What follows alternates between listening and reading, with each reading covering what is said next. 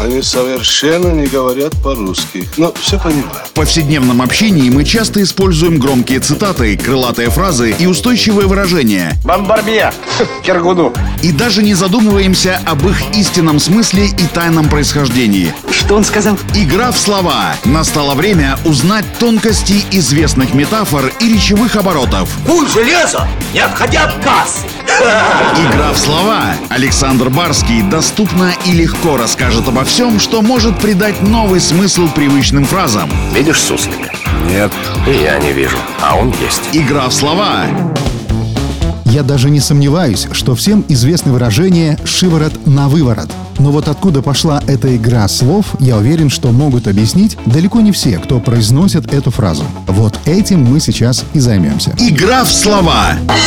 В нашем современном понимании «шиворот на выворот» — это значит, что-то сделано неправильно, наоборот. Говорят иногда, мол, у него все выходит не так, как надо, а шиворот на выворот. Давайте сначала определимся, что же такое шиворот. Оказывается, это часть одежды, прилегающая к шее за воротником. И во времена Ивана Грозного все знатные вельможи носили большой, роскошный, расшитый воротник, как один из знаков достоинства. Это и был шиворот. Сейчас шиворот на выворот, вроде бы вполне себе безобидное выражение, а когда-то оно связывалось с позорным наказанием.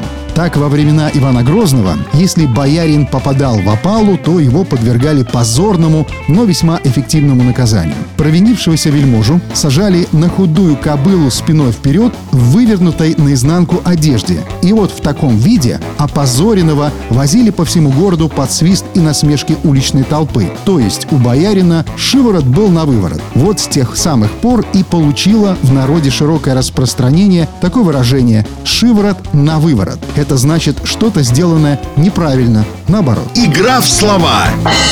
Вот теперь вы знаете историю появления фразеологизма «шиворот на выворот» и можете смело, а главное к месту, употреблять это выражение. Игра в слова. Александр Барский доступно и легко расскажет обо всем, что может придать новый смысл привычным фразам. Рыцапа — это то, без чего пепелац может только так летать. Игра в слова.